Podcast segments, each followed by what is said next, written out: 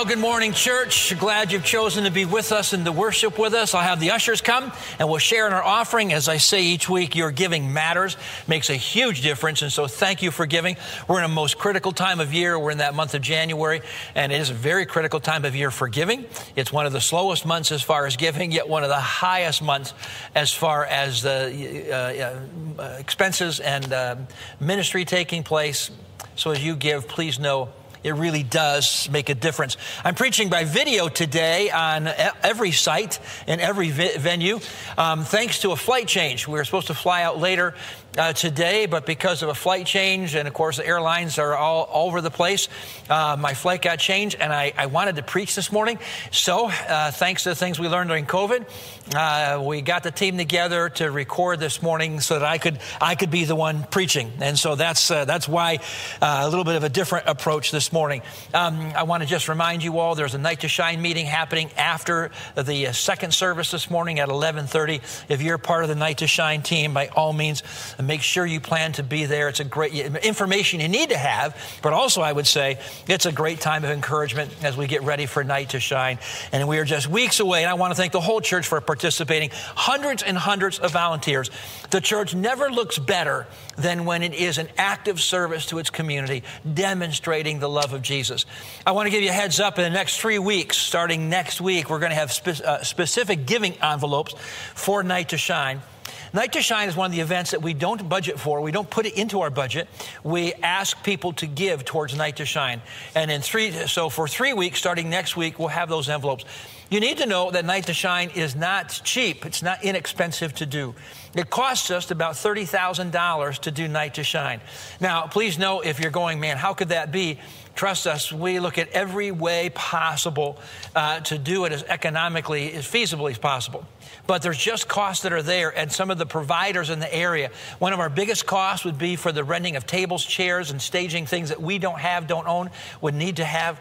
Um, we do some, need some tents uh, to protect the walkways and doorways because it is, of course, winter and trying to protect guests as they're coming in. Uh, a lot of groups do donate things, but a lot of the suppliers just can't donate them. They have to, they're in business, have to make money as well. So that's the cost. We've looked at other places and it's just, it's just it's just odd how it works. It's about twenty-five to thirty thousand dollars. If we go to a hotel, there's only one hotel in the area that can handle the size. If we were to go to the fairgrounds, that could also handle that size. The price comes out about the same, only it's a little different. We go to the hotel, they give us the facility virtually for free, but we spend almost thirty thousand dollars for the support services, for food and video, all those things that they have to support. So it's not it's not cheap uh, but it pays back huge dividends. Uh, I want to say that a few years ago, uh, a family in our church came forward and gave us a check for $30,000 uh, for Night to Shine. We have been able to use that. We still collect money each year from, from people, but we've been able to use some of that surplus every year to pay for the bills coming into Night to Shine. And then we ask the church to give and uh, to, to re- resupply that and to pay that bill. So, next three weeks, um, would you participate in that? I have no doubt that there's a couple families that could say, hey, we'll write that bill, uh, we'll pay that check. Even if you were to do that, we still want everyone to participate. This is something we do, this is something we love to do. We get to be a part of it, uh, and it's life changing. It's, it, it's, um, we never look better. We never look more like Jesus than when we do these kind of things. And so be praying for night to shine, be giving, and be a part of that. Now, this morning, I want to continue uh, talking about uh, some things that will help us get ready for the new year. Uh, we're talking these past couple of weeks, we've been talking about some practical ideas and some principles that will help us as we are early into the year and help us have a better year. We talked about Jonah. We talked from Jonah's life. We learned about how we get in trouble. And the hope with that is that if we can see how trouble comes in our lives, if we can see how we get ourselves in trouble, maybe we can head it off and maybe not get, go down that road. Last week, we learned about forgiveness and the fact that we need to forgive. We learned this key statement because an unforgiving Christian is the model of hypocrisy. It's a contradiction of terms. Though based on that, if we're Christians, we have to be forgiving. And so we learn that and we're applying that to our lives. And today we come to an important question on how to invest your life. As we look to this year, how to invest your life. Now, assuming that you live through this whole year and you live right up until this exact same time next year, God will deposit into your life 525,600 minutes. 525,600 minutes or 8,760 hours. If you live to this time next year, that's what God is going to deposit into your life. And with those minutes and with those hours, you can't store them up. You can't save them. You can't set them aside. You can't build them up for some rainy day. Nope. When you get them, you've got to do something with them or you lose them. You can't get them back. So, what that means for us is it means that with each minute that's deposited into your account by God every day, every week, every year, Every moment that's deposited into your account, you have to make a choice with what you do with it. And only you can make that choice. Only you can make that decision. So, will you waste those minutes? Will you spend those minutes? Or will you invest those minutes? Now, there are three things that you get to do with your life. There are three things that you get to do with your life, and we're going to talk about those three that I just listed. And so today we're going to talk about investing your life. God cares about you. God cares about your life. And God wants you to go through this life having this incredible sense of fulfillment, having this sense of purpose, having this awareness in this sense that you are part of something bigger, more grand than you could ever imagine. That's what God wants for you. Now, let's be real honest in our lives, and you have some choices here, you can waste it, you can spend it, you can invest it. Now, I'm a parent, and I can tell you that I care about my kids. I care, I care about my kids. And what I want for my kids, I want my kids to get it right when it comes to what to do with their life, what to do with their minutes and what to do with their hours this year, next year, year after year. Now, uh, let's be real honest. My kids are grown kids, and, but I still care about what they do with their lives. And let's be real honest, we look at it that you can waste your life. Any one of us can. There's, there's thousands of ways in which to waste our lives. We all know that we have multiple opportunities how to throw your life away. There's plenty of things that you can waste your life on. And as a parent, I feel like I've dodged that bullet a little bit because my kids are all grown. I have no kids living in the basement. I have no kids who are addicted to video games. I have no kids that are that uh, are hanging around the house wondering what to do next. They have jobs, they have goals, they have families, they have plans. They're moving in a direction. So I can check off that box about the wasted life. Uh, that's not going to be an issue. But you can spend your life, not waste it, but you can spend your life. And quite honestly, though spending your life is a little better than wasting it, you still end up in the same place at the end of it all. You have a little better journey, perhaps, along the way, but you still end up at the end of the journey um, at the exact same place. You can spend your life on your career. You can spend your life on relationships. You can spend your life on a relationship. You can spend your life on making money. Spend your, your life on getting uh, rich. You can spend your life on getting things. I mean, a lot of people spend countless hours of their life, a lot of time reading books, going to seminars, watching shows, taking classes, how to be a millionaire, how to make money, how to be successful. You can spend your whole life on your family. You can spend your whole, your whole life on your marriage. You can spend your whole life on being happy. Now, here's the, here's the deal with that. Any one of those things probably sound good. Like, yeah, spend my whole life on my family. It, it sounds good, and admittedly, it has a ring to it, but it still comes up short in the end. Or you have a third choice not waste it, not spend it. You have a third choice, and that is invest it. And you can do this. You can invest your life regardless of who you are, regardless of what you have or don't have, regardless of your wealth, regardless of your education, regardless of your position or your title in life. A number of years ago, Donald Trump was interviewed. This was many, many years ago. This was before he was president. There was an interview that took place. And the interviewer started by saying this There are only one or maybe two things, Mr. Trump, that you have not yet done in your life. You don't own a television network. You don't own the New York Yankees. And you're not president of the United States. With that, Donald Trump laughed really hard and he said to the interviewer, Well, those are worthy goals for me, I guess. I would agree, worthy goals. And then Donald Trump began to reflect. He said this At one time, I looked up at my $200 million Trump Tower. And that was probably a long time ago that it was worth that. It's probably double that now. He said, I looked up at my $200 million Trump Tower and I thought to myself, be, I'm, I'm 36 years old and I've done everything that I can do. Sometimes I think it was a mistake to have raced through it all so fast. And then he said this because I wonder what's the next level up for me? How can I top that? He says, Now, please know, I am fatalistic. I know that there's an end. He said, I protect myself as best as anybody can. I prepare. But admittedly, he said, we all end up going out. It comes to an end. And then, as the interview was done, he was walking up the stairs with his family, with his children, and he turned back around and he said this I want you to know I don't believe in reincarnation, I don't believe in heaven or hell, but we do go someplace, you know? We do go someplace. But I cannot for the life of me figure out where. I mean, what a profound statement. This is a picture of so many of us. I mean, maybe in a smaller scale, but this is a picture of people so busy spending their lives, possessing their world, and going after things, and they make no preparation for what's next. They make no preparation for eternity, no preparation for that which really, really matters. And whatever you do, do not point your finger at Donald Trump. Because the truth of it is, he is us and we are him if we're not very careful. When it comes to this idea of spending our lives on things, that's true of most of us unless we catch it and consciously think about it. Now, Jesus taught uh, that one of the greatest uses of your life is to invest it.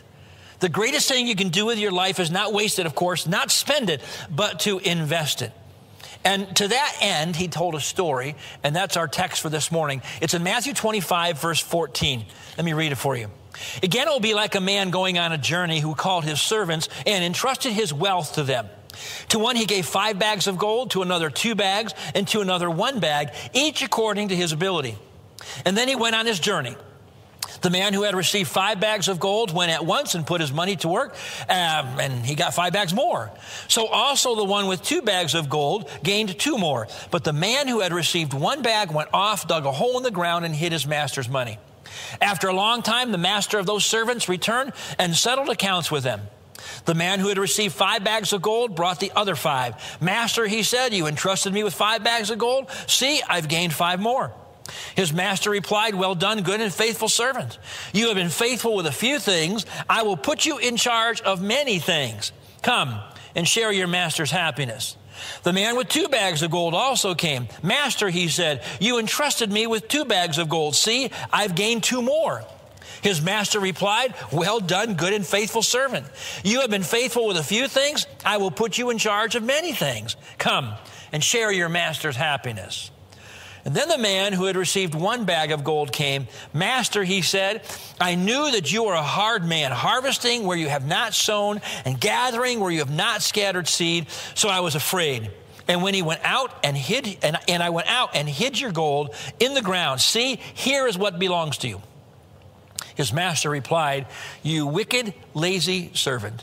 So you knew that I harvest where I have not sown and gather where I have not scattered seed.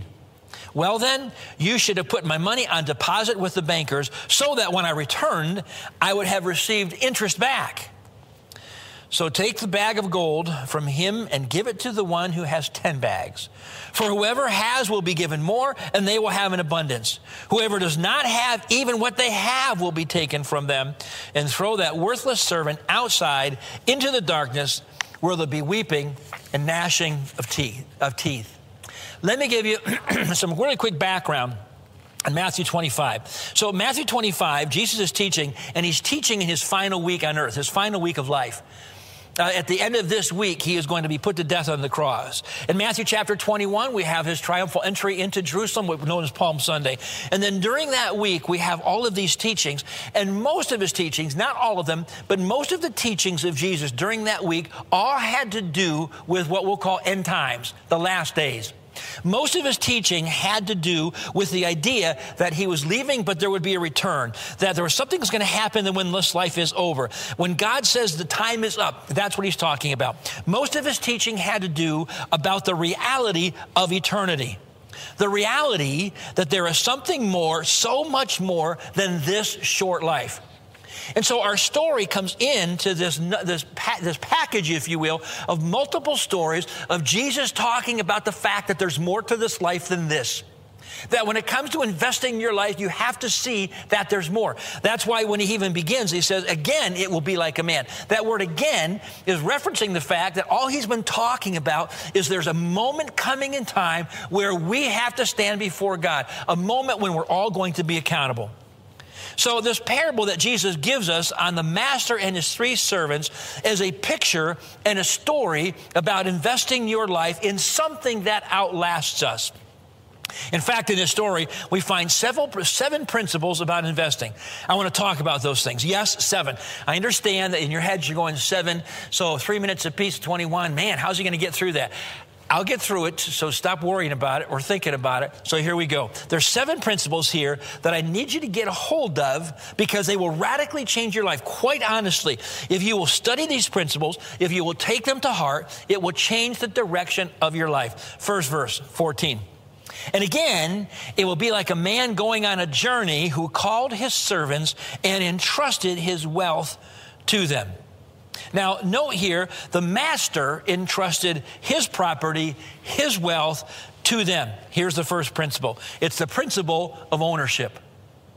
The first principle you need to understand is the principle of ownership, and that principle says this everything I have belongs to God.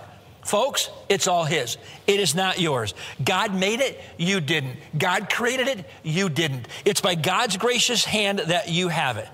If you have an attitude, that says, This is mine, and no one's taking it from me. My house, that, my, that house is mine. My investments are mine. I'm a self made man, and no one's taking it from me. If you have that attitude, you could not be more wrong. A couple of bad investments, and, and the economy will take it away from you. Uh, fraud, someone who cheats on you as far as an accountant or something like that. Cheaters and, and fraudulent activity out there, that will take it from you. Quite honestly, death will take it all from you in a heartbeat.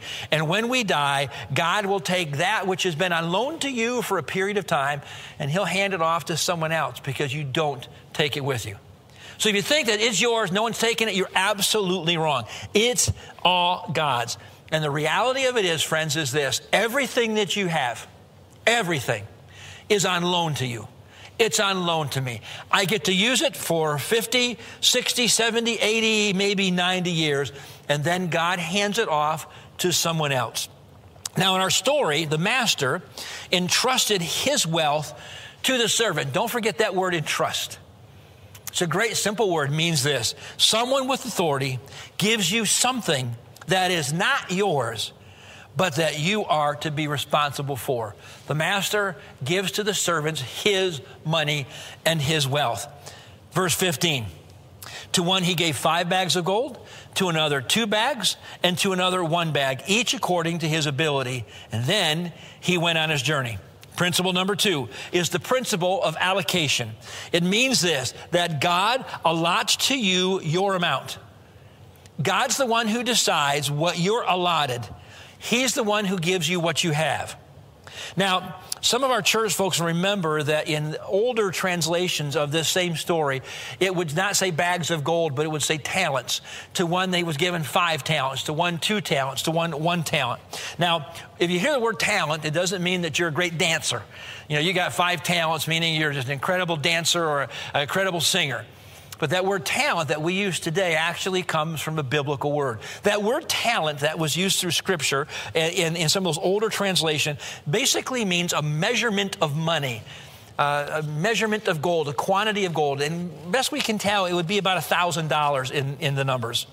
And so the master goes and he gives to one servant about $5,000, another servant about $2,000, and a third servant 1000 Now, the point here is this I'm going on a trip. Now, make sure you hear this. This is really critical. The master says, I'm going on a trip. I want you to take my money and I want you to go invest it while I'm gone. And here's the key piece of it If I were here, that's what I would do. If I were here, I would be taking that money and investing it, but I won't be here. So I'm going to give it to you, and I want you to go and do what I would be doing if I were here, but now you're going to do it on my behalf. Now, friends, make sure you get this. You, every single one of you, Every single one of you in the room and on Essex campus, every one of you in the room at the North Avenue campus, every one of you who's watching on your phone, in your car, in your living room, in your kitchen, uh, in the uh, video cafe, every single one of you, everyone has talents. Everyone has been given talents, resources, ability, money, skills, spiritual gifts. All the things that God has given you, everything that you have, God has put in your hands. Your children, your job, your family, anything that God has entrusted into you for safekeeping is a talent.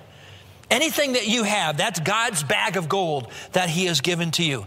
Now, notice it says that according to their ability, they were given different amounts, but the real key piece of the story is this the amount differs, but everyone gets some. Everyone has some. There's no such thing as a no talent person, there's no such thing as a no talent Christian. Now, you have been entrusted with what you have by God, so stop comparing it to what other people have. I mean, that's what we do. I look at what I have and go, yeah, God's given me this, but man, look how much they have. That's not the issue. God has given to us each an amount. And here's the key piece it really doesn't matter how much I've been given, the amount of return is up to me and what I do with it. Make sure you get that. The person who maybe seems like God has more talents is not in any better place of a better return than I am with my fewer talents. The amount of return is up to me and my investment with it. Back to our story in verse 16. The man who had received five bags of gold went at once and put his money to work and gained five bags more. So also the one with two bags of gold gained two more. The, the man who had received one bag went off, dug a hole in the ground, and hid his master's money. And after a long time, the master of those servants returned and settled accounts with them. Just a side, quick side note again don't forget, this picture is the picture of Jesus Christ empowering us, giving us gifts and abilities. His leaving, one day he'll return. We will stand before God to give account as to what we have done with all that we have had. That brings us to principle number three. And this is the principle of accountability. God expect, expects me to use what He's given me. Principle three is the principle of accountability. God has an expectation that you would be using that which He's given to you.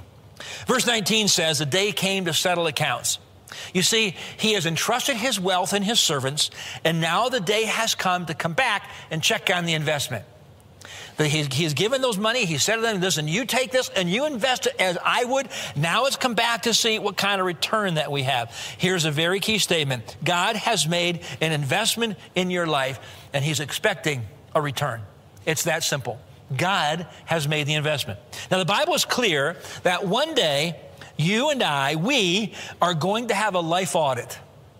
The Bible is clear that one day we're going to give an account of our lives. We're going to stand before God, and one day we're going to stand there, and in some way, shape, or form, God is going to put to us the question So, what have you done with everything that I have given you? And it will not be an argument that says, wow, I didn't have much. The issue isn't that much. The issue is with whatever you have, what have you done with it? Now be sure you get this. We do not get to plan our entrance into this world. You do not get to plan your exit out of this world, but you do get to plan and decide what awaits you when you exit. You get to choose that. In fact, what you have waiting for you when this life is over is determined by you and determined by you alone. Your life and what you do with it, it's all you. Now, in our story, the five bag guy, he takes his money and doubles it. The two bag guy, he doubles it. But the one bag guy digs a hole and he buries it. The, um, the one bad guy is actually the point of the story here. He buries it, he does nothing. He's cautious. He plays it safe. Um, he basically says, Hey, I'm going to play this safe here. I'm going to be conservative. And so he just sits on it. Now, notice, if you would, the master's reaction to his kind of a safe approach. It's in verse 26. So his master replied, You wicked, lazy servant. So you knew that I harvest where I have not sown, and I gather where I have not scattered seed. Well, then, you should have put my money on deposit with the bankers so that when I return, I would have received it back with interest. This brings us this next principle, and this is the principle of utilization. You've got to use it. God expects you to use what He gave you. That's critical.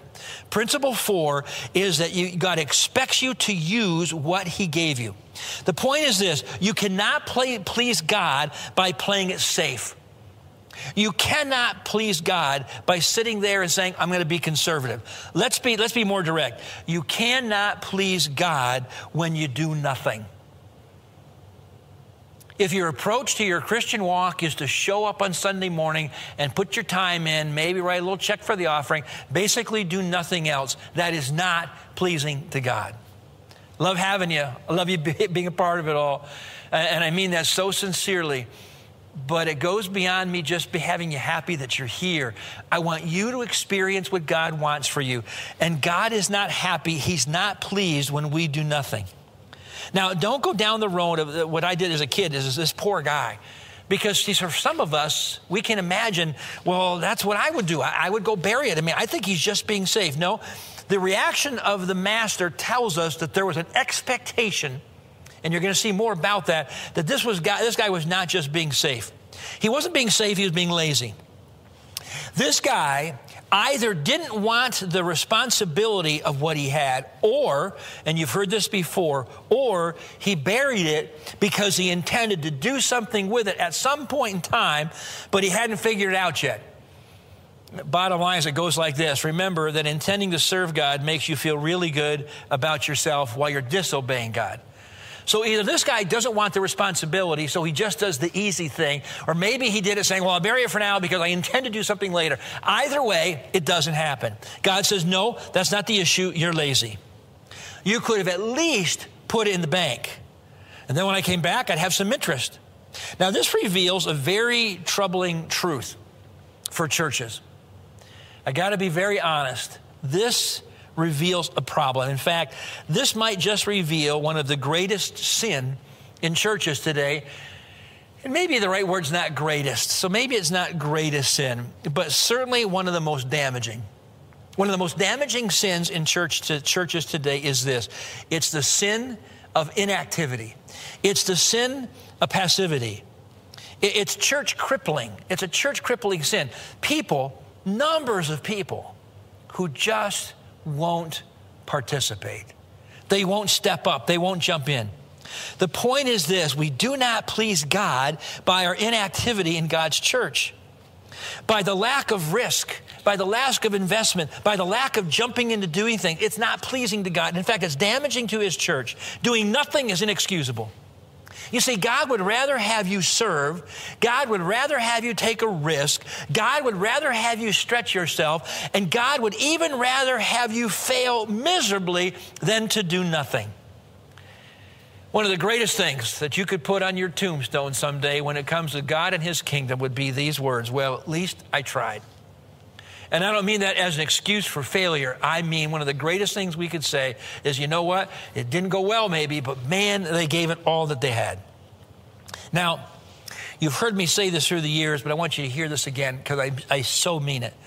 I am so glad that God has allowed me to pastor, that He's allowed me to pastor here in this church in this town, in this county, in this state. And I mean that so sincerely.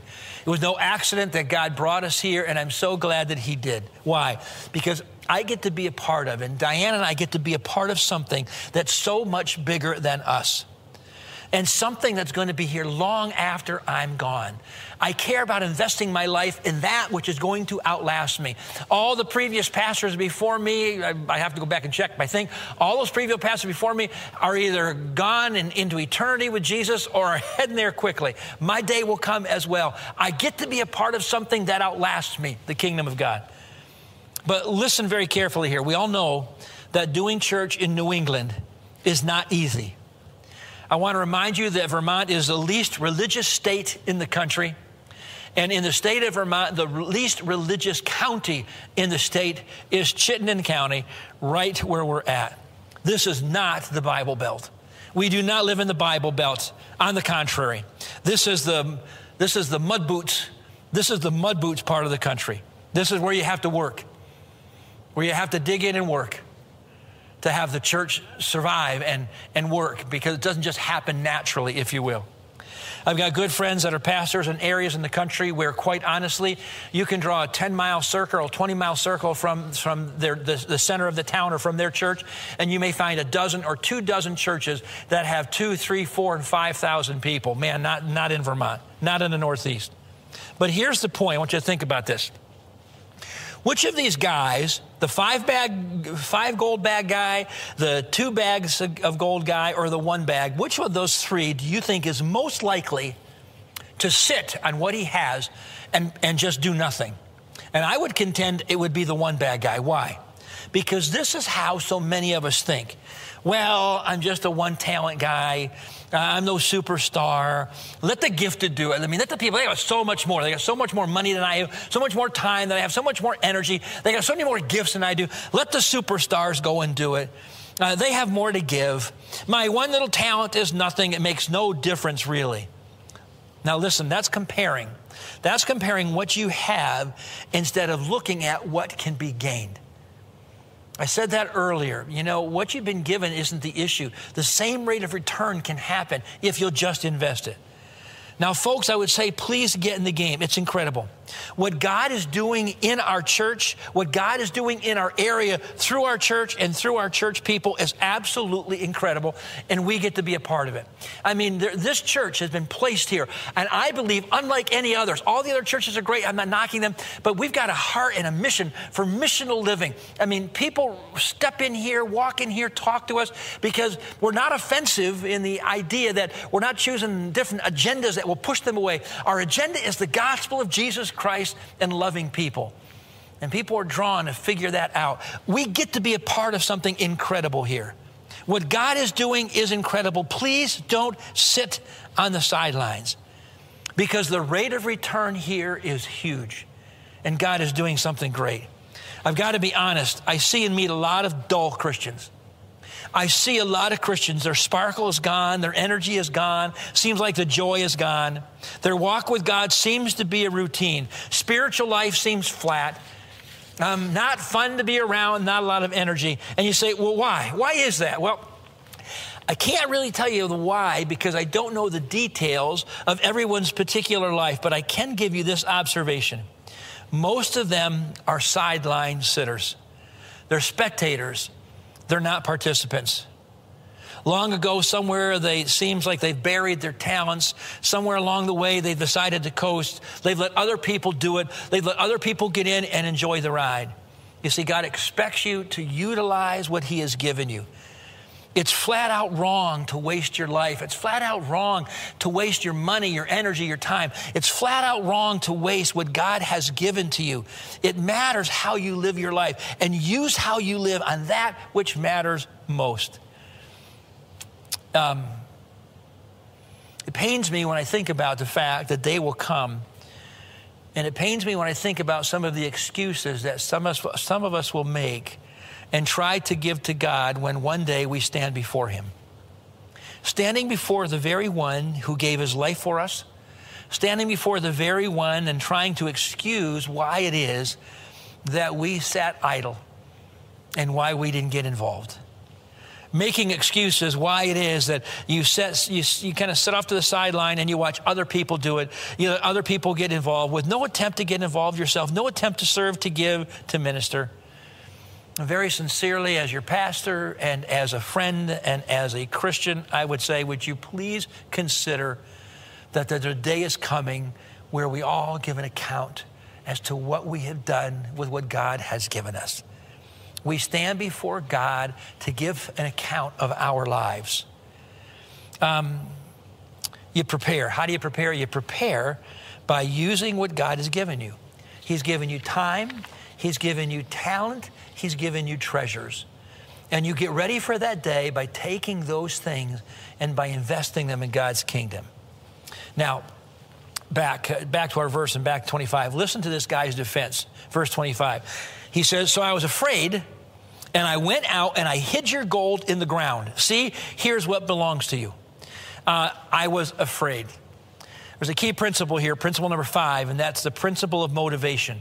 Listen carefully. Fear often keeps me from using what God has given me. For some of you, you will never use what God has given you because of absolute fear. Now, make sure you know this is not fear from God. This is not the fear of God. Uh, Satan is the one who sends fear, not God. And there's three kinds of fear that will massively affect your life. There's the fear of self-doubt, there's the fear of self-pity, and there's the fear of self-consciousness. Self-doubt, fear of failure, straight out. Afraid to fail. Self-pity is the fear of owning your failure. It's that fear of owning what you've done. Interesting thing two figures in this last week of Jesus' life, two figures rise to the top. Both of them failed Jesus miserably Judas and Peter. But look at the storylines. Judas is racked with guilt. Guilt takes over his own life. Um, it devours him to the point where he takes his own life. Peter, on the other hand, he weeps bitterly.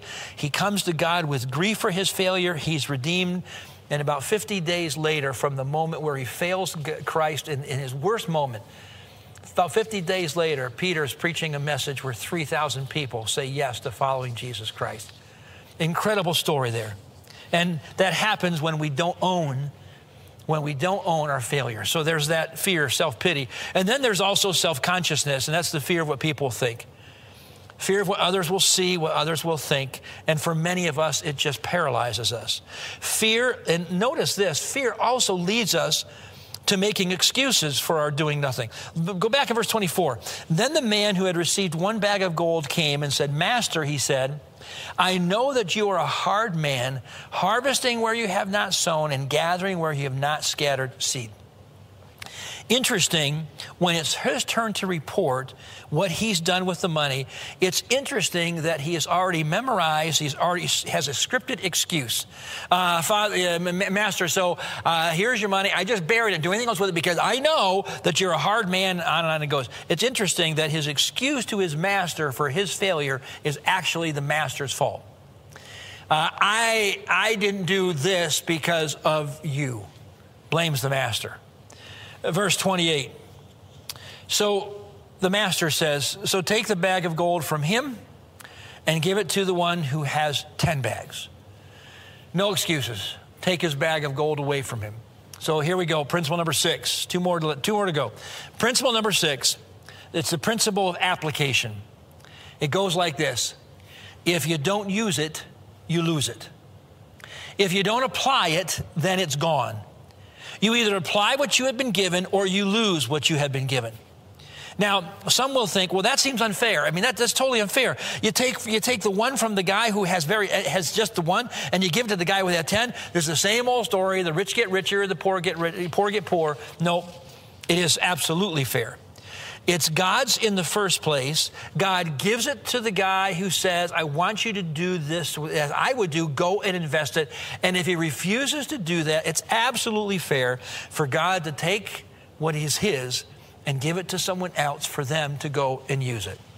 The principle of use it or lose it is, is a universal principle, right? I mean, you know this. If you don't use your muscles, you lose your muscles. Don't use your, don't use your brain, you go dull. Don't use your opportunities, you lose opportunities. But let me give you right now a secret a, a secret that can radically change your life. In fact, it's called the reverse principle. It's the reverse of use it or lose it. it goes like this. You see, if you use your muscles, what do you get? More muscles. If you use your brain, you get sharper. If you use your opportunities, you get more opportunities. So here's the secret whatever you need more of, start giving it generously to God. Isn't that incredible? Think about that. I mean, this is a biblical principle. Whatever you need more of, start giving it generously to God. Start using it for God. Like the story of the loaves and fishes two small loaves of bread, two fishes, and yet anything that's put into the master's hand becomes much and it multiplies. You need more time? Give your time to God. You need more money? Give your money over to God. You need more energy? Use your energy for the kingdom. I mean, it's, it's just so simple. The principle works. Now, intuitively, you go, how can that be? Try it. Try it, and you will not be disappointed. Whatever you give to the master, he multiplies it in your life. Let's get to the last one. Let's look back to our text, uh, beginning of verse 29. For whoever has will be given more, and they will have an abundance. And whoever does not have, even what they have will be taken from them, and throw that worthless servant outside into the darkness, where it will be weeping and gnashing of teeth. So that's his answer to the guy with one bag. But look at that next verse, and this is going back to verse 21. Look what he says to those that, that had a return. His master replied, Well done, good and faithful servant. You have been faithful with a few things. I will put you in charge of many things. Come and share your master's happiness. The last principle is principle number seven, and that's the principle of compensation. It means this you will get all that you have coming to you and more. You see, God honors anyone who invests their life for his kingdom. If you are faithful with God has given you, you will see in this story three great rewards that will be your rewards as well. Any child loves these rewards. Any adult will love these rewards. Any person who's faithful with what they have, with what God has given to them, they give back to God and they use it for His kingdom, they get rewarded. Three things from the story we see it. One, you get affirmation affirmation. The master says, Well done, good and faithful servant. I mean, what little child doesn't love hearing dad say, Man, great job, buddy? I want to hear the word, Scott, you did great. Affirmation. Second, eh, second um, a compensation piece you get is promotion. He goes, Listen, you've been faithful with a few things. I'm going to give you more things. As you are faithful with what I give you in small quantities, it's going to build and build and build, and you'll have more. You get, you get uh, the promotion of things. And then you get celebration. He says, Come share my happiness. Come and celebrate with me. The happiest people I know are the people that are deep in the pool of serving Jesus and serving his church. I'll tell you right now, you look around this church, and the happiest people you will see are the people who are deep in serving, giving of themselves, giving of their time, giving of their treasure, giving of their money, their talents for the kingdom of God. They're the happiest people. I'm going to end by giving you a little guide, if you will. I'm going to put three guides on the screen in just for a moment. In your head, I want you to put an X. I'm going to give you, it's going to have a little chart, so it's got a little bar graph. In your head, I want you to put an X, and be honest here, Put an X in your head on the little on the little graph where you're at right now with these, these three different areas, three different guides. Where you're at right now in your investment level, and then in your mind, put a little circle of where you think you could be with God's help in three months from now. So let me put them on the screen for you. Here's the first one Investment guide number one use of my talents, the use of my gifts and my abilities. And you see it goes from 10 up to 100. So, what's your percentage? Where are you right now in the use of your talents and your abilities for the kingdom of God? The things that God's given you, those abilities you have, how are you using them for the kingdom? Put, put an X in your head on that scale. Where are you at right now and how you're using them? And where might you be? Where could God take you if you said, okay, God, I'm all in in three months? Put a little circle on that spot. Let me give you the second guide. Investment guide number two the use of my time. Use of my time. Same thing. Look at your time, look at how you spend it, look at how you either spend it or waste it, look how you invest it, and be honest here and say, when I look at the kingdom of God and my time, here's where I'm at. And put a little X in the percentage of your time is where you're legitimately at right now. And then, of course, do the circle. The circle that says, you know, here's where I think God would have me be, and here's where He can help me get there. Let me give you the last one. Investment guide number three use of my money. Use of my money. Same kind of question, use of my money. Now, please know I'm talking about percentage. I'm not talking about the percentage of your giving. I'm not saying, oh, I got to give 100% of what I take. No, no. The, the, where's the percentage of your heart? If you look at your money and how you use your resources, if you could, if any, if an independent auditor could come in and look at your books, would they say, man, this guy is totally investment in the kingdom of God? This family, totally investment in the kingdom of God? Or would they say, hmm, token investment? Where are you at? Put an X. Put an X as to where your investments are as relates to the kingdom of God, and maybe put a little zero, um, a little circle around, not a zero, but a circle around where, where you could be three months from now if you said, okay, God, I'm going to start to invest with you. So, how'd you do? Now, please hear this. This is not an exercise for every one of us to look and say, bah, I got to do better. Quite honestly, remember in the story, you had a guy that had the five bags and two bags, and they got it. They got it.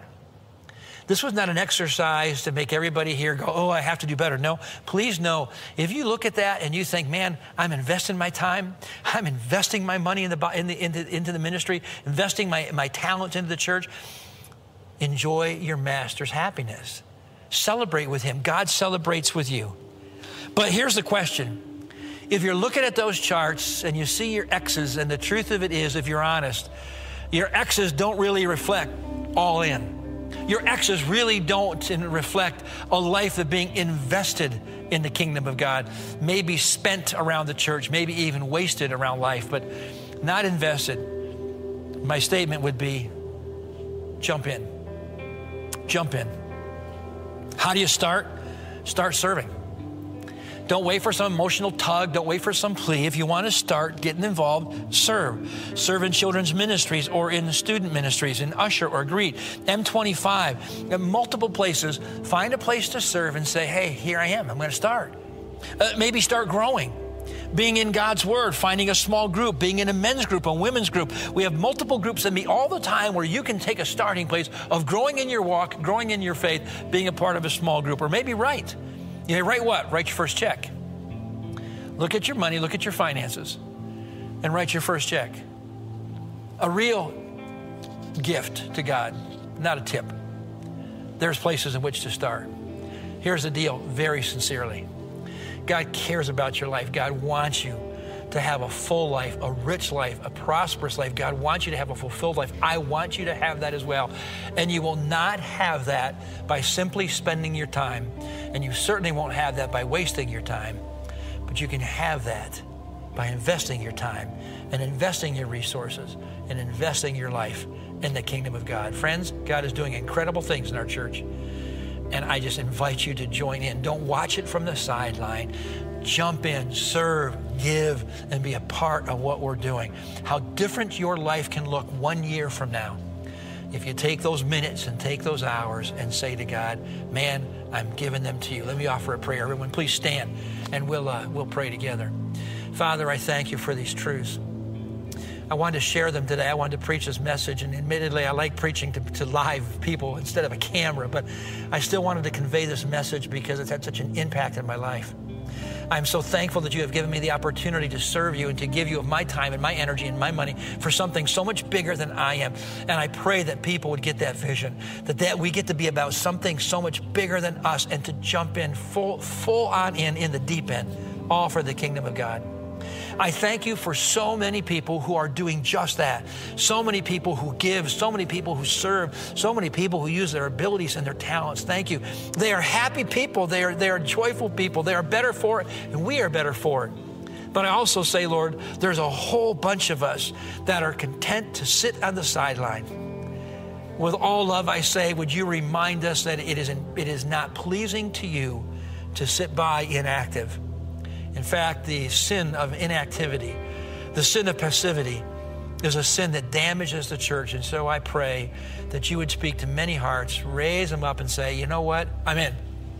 Put the fear aside, I'm all in. And we'll be excited to see what you do in your church, through your church, in us, and through us. All because of Jesus. Amen. God bless you, and have a great week.